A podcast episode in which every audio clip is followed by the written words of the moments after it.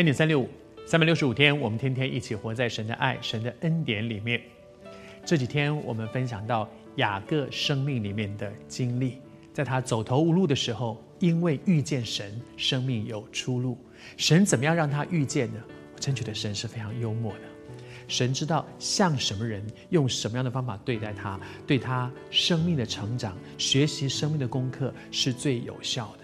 雅各最拿手的是什么？就是跟人斗了。他太喜欢斗了，他也太有斗的经验了。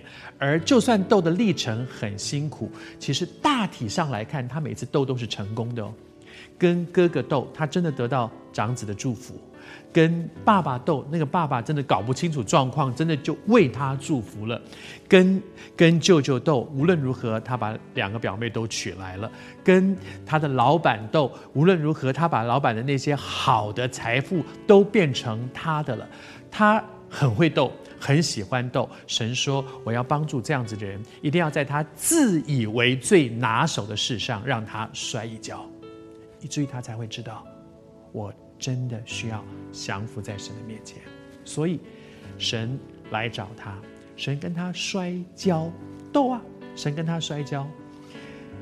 我想读圣经的你和我，我们不会真的以为神打不过他吧？”那就是个大人跟小孩子啊，你有没有看过？我今年六十岁了，有一个两岁的小孩在那里，很喜欢跟人家说：“好了，那你来跟我打，跟我打，跟我打。”我还会打不过一个两岁的孩子吗？但是你知道吗？我们跟神之间这个距离，哪里是六十跟二，六十岁跟两岁，恐怕是六百、六千、六万、六十六亿跟。我们跟神的距离太大，我们怎么可能让神打不过？神就好，我跟你们，我陪着你玩一玩，玩一玩。但是圣经上是这样说的：那人见自己胜不过他，就将他的大腿窝摸了一把。雅各的大腿窝正在摔跤的时候就扭了，好像一个大人，我我我跟你玩一玩，来来，我们两个来摔跤，摔摔摔摔，哎呦，蛮厉害的哦。怎么会打不过他？对神来讲，要赢雅各轻而易举。在那个摔的过程当中，因为圣经上从从那个现象上来看，雅各是很会摔的人哦。那人见自己胜不过，哟，这小孩蛮厉害的哦。但是神怎么做呢？摸一把，轻而易举，摸一把你就瘸了。你再厉害，你差远了。谢谢主，我求神帮助我们。你一定要知道，在神岂有难成的事？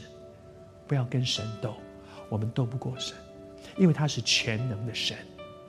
你跟他斗得越久，最辛苦的都是自己。这段时间你一直跟神闹脾气吗？我不知道你是谁，我里面有一个很深的感动，主对你说，他是爱你的，就算他伸手让你瘸了，都是要你学会生命当中最宝贝的功课。不要再跟神斗了。